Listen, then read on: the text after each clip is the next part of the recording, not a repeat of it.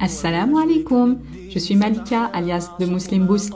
Bienvenue sur Islam et Business, le podcast qui t'aide à développer ton business tout en restant aligné avec les préceptes de notre belle religion pour une double réussite, inshallah, ici-bas et dans l'au-delà. Je suis entrepreneur et mon rôle dans ce podcast, c'est de traiter de sujets d'entrepreneuriat à travers l'extraordinaire prisme de l'islam. Prête à booster ton business et ta foi? C'est parti, bismillah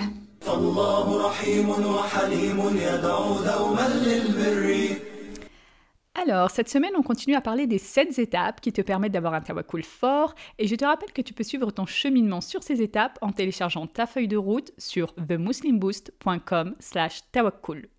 Du coup, dans l'épisode précédent, on s'était arrêté à l'explication de la troisième étape qui consiste à ancrer le tawhid dans ton cœur. Donc on disait qu'en passant par cette étape, il est possible que tu ressentes une espèce de confusion et que tu commences à minimiser l'importance de ton passage à l'action. Parce qu'à force d'ancrer le fait qu'Allah est le créateur de toutes choses et que c'est lui qui gère tout, qui donne tout, qu'il est le tout-puissant, etc., eh bien tu vas commencer à te détacher de tes actions. Mais attention, te détacher de tes actions, ça ne veut pas dire ne pas les accomplir. Au contraire, comme on l'a déjà dit à l'étape 2, Allah t'ordonne de les accomplir, mais il attend de toi que tu les accomplisses avec ton corps sans y attacher ton cœur. Ça peut sembler subtil, mais en vérité, ça fait toute la différence. Et c'est là qu'on arrive à la quatrième étape qui consiste justement à attacher ton cœur à Allah Parce que le tawakkul, c'est faire les causes, asbab, sans placer ta confiance dans ces asbab, mais plutôt placer ta confiance en Bibiha, c'est-à-dire celui qui provoque ces causes, qui les rend possibles. Du coup, ton corps doit bien faire les actions pendant que ton cœur s'occupe à s'attacher à celui qui te permet de les faire et qui permet que ces actions donnent les résultats escomptés. Donc même si ton corps doit absolument faire les causes, ton cœur ne devra plus être perturbé par ces causes en elles-mêmes, de la même façon que ton cœur ne s'apaisera pas par ces causes. Au contraire, tu dois arracher de ton cœur l'apaisement dû aux causes et le remplacer par l'apaisement dû à celui qui les provoque, Jalla On peut faire le parallèle ici avec l'exemple du nouveau-né qui est allaité. Même si dans l'absolu, d'autres aliments ou d'autres voies pourraient le nourrir et rassasier sa faim, rien ne calmera son cœur à part le sein de sa mère. Et on voit que ce nouveau-né se calme et s'apaise dès qu'il commence à poser sa bouche dessus, avant même d'être rassasié, et avant même d'avoir mangé, il est déjà rassuré. Et c'est pour ça que beaucoup de savants disent al-mutawakkilu c'est-à-dire celui qui pratique le tawakkul est comme le bébé. Parce que la seule chose sur laquelle ce bébé allaité compte et va s'empresser d'aller pour chercher la quiétude et se sentir apaisé, c'est le sein de sa mère. De la même façon que le mutawakkil ne compte et ne s'empresse d'aller que vers son Seigneur subhanahu wa pour chercher la quiétude et se sentir apaisé. Et ce bébé, même s'il voit devant lui des litres de lait qui pourraient potentiellement arriver dans son estomac, eh bien ça ne le rassurera pas. Parce que même si la finalité c'est le résultat, en l'occurrence remplir son estomac pour apaiser sa faim, lui ne compte que sur le sein de sa mère. Et même quand il est sur le sein de sa mère, il n'attend pas que ça coule tout seul, et il n'attend rien des autres non plus. Il fait les causes et les efforts nécessaires en tétant pour se nourrir. Sache, ma sœur, qu'Allah a plus de miséricorde envers toi qu'une maman envers son nouveau-né. Donc habitue ton cœur à ne s'attacher qu'à Allah jamais aux causes elles-mêmes. Et pour vraiment concrétiser cet attachement à Allah, pour le rendre pur et complet, tu dois passer par l'étape numéro 5, qui consiste à penser du bien d'Allah subhanahu wa ta'ala. C'est ce qu'on appelle en arabe dhanni billah.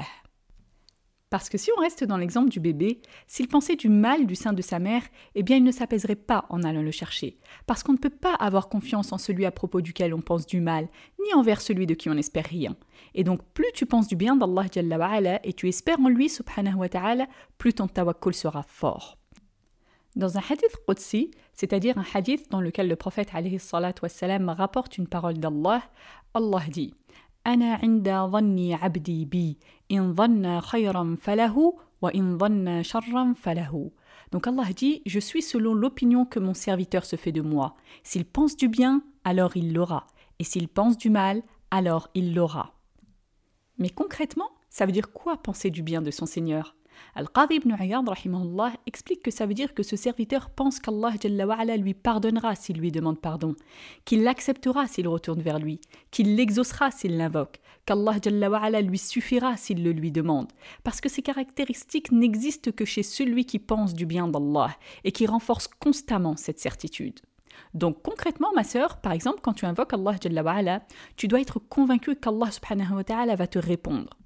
Parce que souvent, on trouve des gens qui vont dire Non, mais moi je crois en Allah, je sais qu'il est capable de tout, je sais qu'il peut répondre aux invocations, j'ai aucun doute là-dessus. Mais pas pour moi, tu comprends Parce que moi je ne le mérite pas, ou parce que moi je fais des péchés, etc. Eh bien là, on est dans la mauvaise pensée envers Allah. Parce qu'Allah subhanahu wa ta'ala dit dans Surat Az-Zumar قُلْ يَا عِبَادِيَ الَّذِينَ أَسْرَفُوا عَلَىٰ أَنفُسِهِمْ لَا تَقْنَطُوا مِنْ رَحْمَةِ اللَّهِ Dis Ô mes serviteurs qui avez commis des excès contre vos propres âmes, ne désespérez pas de la miséricorde d'Allah. Inna Allah jami'a, innahu rahim. Certes, Allah pardonne tous les péchés, certes c'est lui, le pardonneur, le très miséricordieux. Ce verset s'adresse particulièrement aux musulmans qui font des péchés.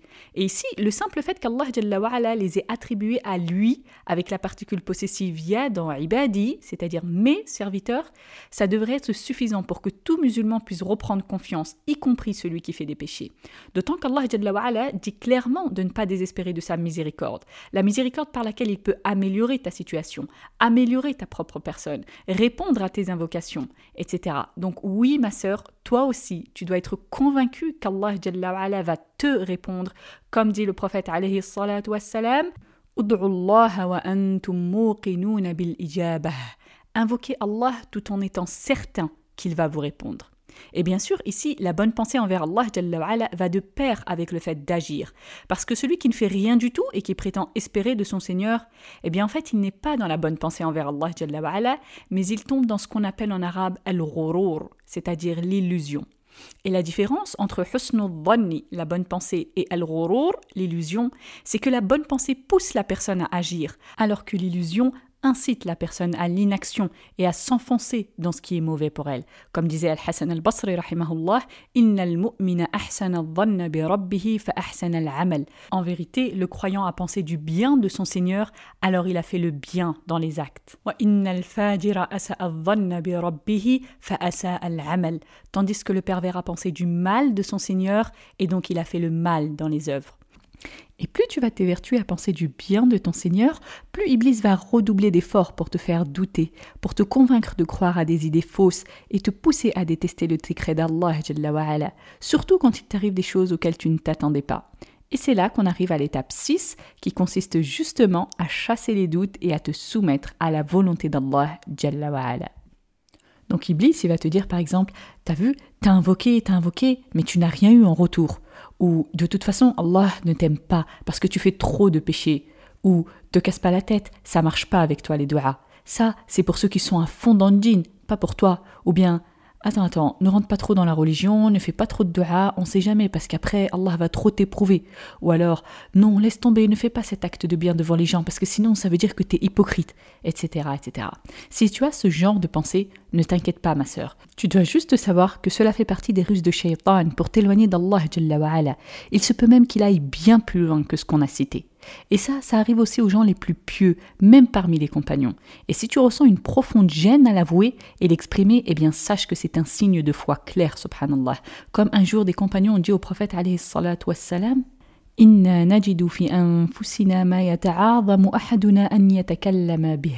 on trouve au fond de nous des pensées si mauvaises qu'on ressent une profonde difficulté à en parler, c'est-à-dire tellement qu'ils savent la gravité de ces mauvaises pensées, de ces doutes.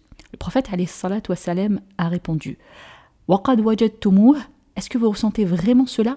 Ils répondirent Naam, oui. Alors le prophète leur a dit C'est-à-dire ça, c'est la foi claire. Mais attention, il ne faut surtout pas céder à ces pensées. Au contraire, il faut bien sûr les chasser.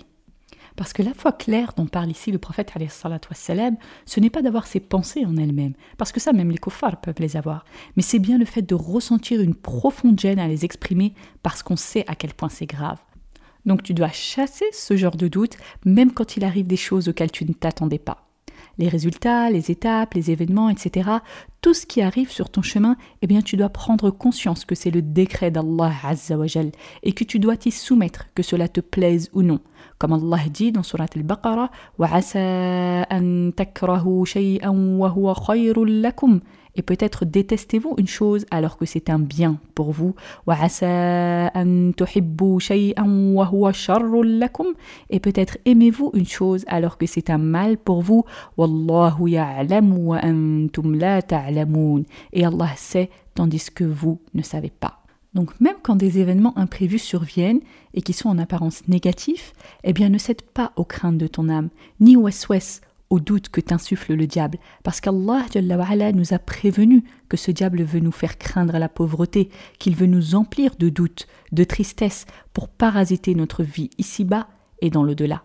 Donc ne lui cède pas et au contraire soumets-toi complètement à la volonté d'Allah laisse-toi aller entre ses mains subhanahu wa ta'ala, exactement comme le corps du défunt se soumet aux mains de celui qui le lave. Il le retourne comme il veut et ce corps n'a pas le choix il ne gère plus rien et se laisse totalement aller entre les mains du laveur. Donc tu dois accepter que ce ne sont pas toujours tes plans qui fonctionnent, mais inéluctablement ceux d'Allah Azzawajal, et qu'ils seront toujours meilleurs pour toi tant que tu lui obéis et que tu fais les causes. Tu ne verras pas toujours la sagesse dans ce qui t'arrive, parce que tu ne peux pas toujours tout voir. Parfois, quand on parle avec des personnes plus expérimentées, elles sont capables de déceler les sagesses dans ce qui nous est arrivé. Et pourtant, ce ne sont que des humains. Alors imagine Allah Jalla qui lui sait tout. En ce moment, je suis en voyage, donc j'ai pris l'avion il y a quelques jours, et j'aime bien citer l'image suivante. Imagine-toi assise dans un avion.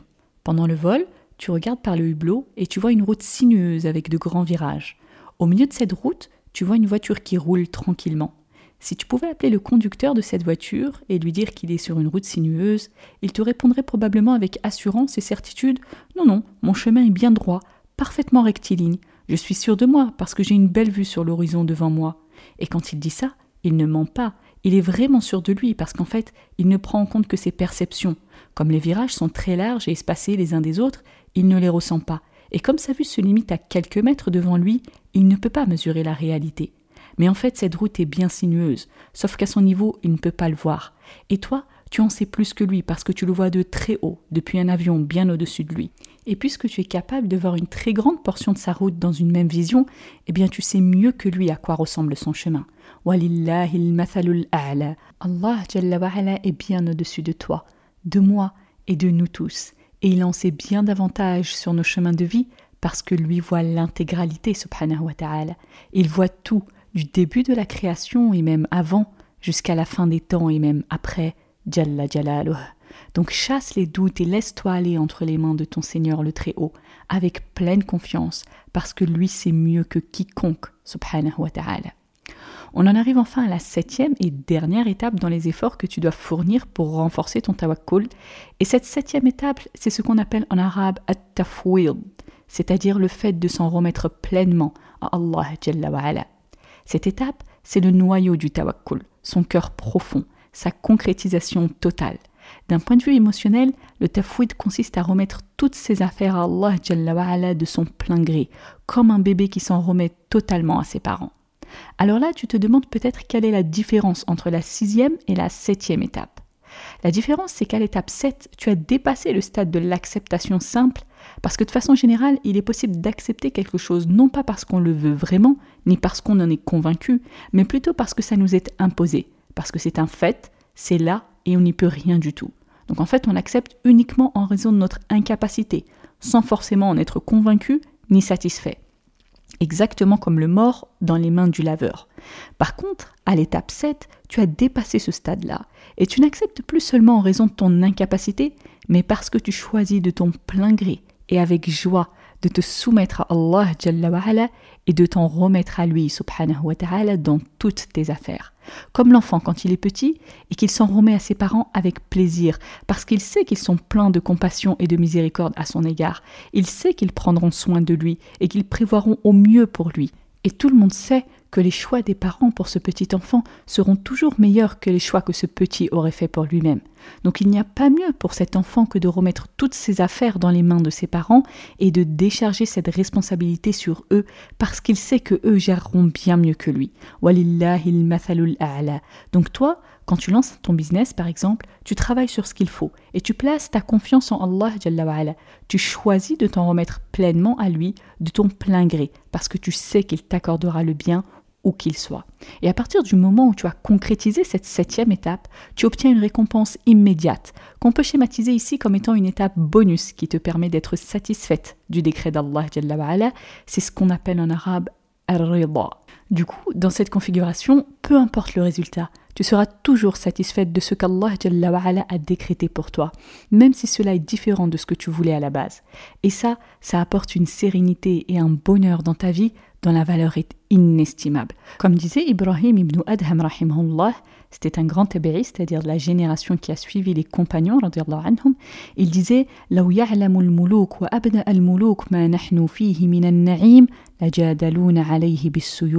si les rois et les fils des rois savaient le bienfait dans lequel on vit, ils nous auraient combattus pour cela avec les épées, c'est-à-dire pour leur voler ce bienfait, ce trésor inestimable, et pouvoir le posséder eux-mêmes.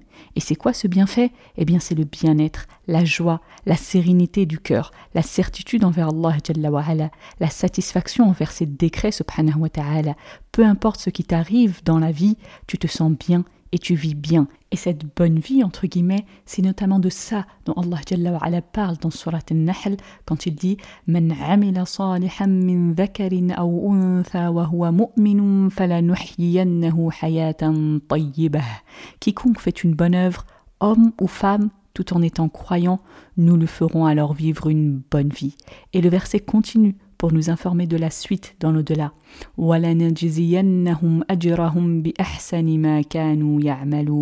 Et nous les récompenserons certes en fonction du meilleur des actions qu'ils faisaient. Donc si on veut appliquer cette étape au niveau de business, tu as placé ta confiance en Allah tout en faisant les causes terrestres et religieuses pour faire décoller ton business. Tu as suivi toutes les étapes qu'on a citées, alors deux issues sont possibles. Soit ton business cartonne, alors tu es heureuse, alhamdulillah, tu te places en position de gratitude envers Allah Azzawajal, tu utilises tes revenus dans ce qui est licite et tu te montres toujours reconnaissante. Soit ton business ne marche pas, alors tu acceptes cette issue et tu es convaincu que tout ce qu'Allah décrète est un bien pour toi. Tu tires les leçons de ce qui s'est passé, tu prends conscience que ça t'a appris beaucoup de choses et que ça t'a apporté plus que ce que toi tu voulais à la base. Puis tu répètes les étapes 1 à 7, soit pour recommencer ce projet d'une meilleure façon, puisque tu as appris plein de nouvelles choses, soit pour démarrer un nouveau projet. Avec cette expérience, tu deviens quelqu'un de plus fort, de résilient, et tu peux faire beaucoup mieux la fois suivante et bien réussir, inshallah. Et c'est là qu'on en revient à la notion de réussite dont on parlait au tout début de l'épisode précédent. En quoi le tawakkul est une garantie de réussite ici-bas? La réussite d'ici-bas qui est garantie avec le tawakkul, elle est en ce sens que tu seras toujours satisfaite quoi qu'il arrive. Si tu as mené les projets que tu as entrepris là où tu voulais, tu es satisfaite. Et si Allah t'a emmené ailleurs entre-temps, eh bien tu es également satisfaite. Donc oui, le tawakkul est bien une garantie de réussite dans l'au-delà, mais aussi pour la vie d'ici-bas. Et il suffit de savoir que si tu pratiques le tawakkul, tu feras partie de ce qu'Allah aime et tu auras une place particulière dans l'au-delà, comme Allah dit Inna Allah yuhibbul mutawakkilin. Certes, Allah aime ceux qui pratiquent le tawakkul. Pour finir, je te rappelle que tu peux trouver le résumé de ces 7 étapes en téléchargeant le booster de Tawakkul que je t'ai préparé sur themuslimboost.com slash voilà pour cet épisode, j'espère qu'il t'a plu. Si c'est le cas, je te serais vraiment reconnaissante de prendre quelques secondes pour laisser une belle évaluation sur ta plateforme d'écoute. Ça aide le podcast à avoir plus de visibilité pour que d'autres le découvrent, inshallah. Et comme dit le prophète ala falahu mithlu ajri Celui qui montre un bien a la même récompense que celui qui l'a fait. Merci encore pour ton écoute. On se retrouve dans le prochain épisode, Inch'Allah. D'ici là, prends soin de toi et de ta foi. Subhanak Allahumma wa bihamdik. أشهد أن لا إله إلا أنت أستغفرك وأتوب إليك ما أحلى الدنيا لو عشنا وجعلنا الإسلام أساس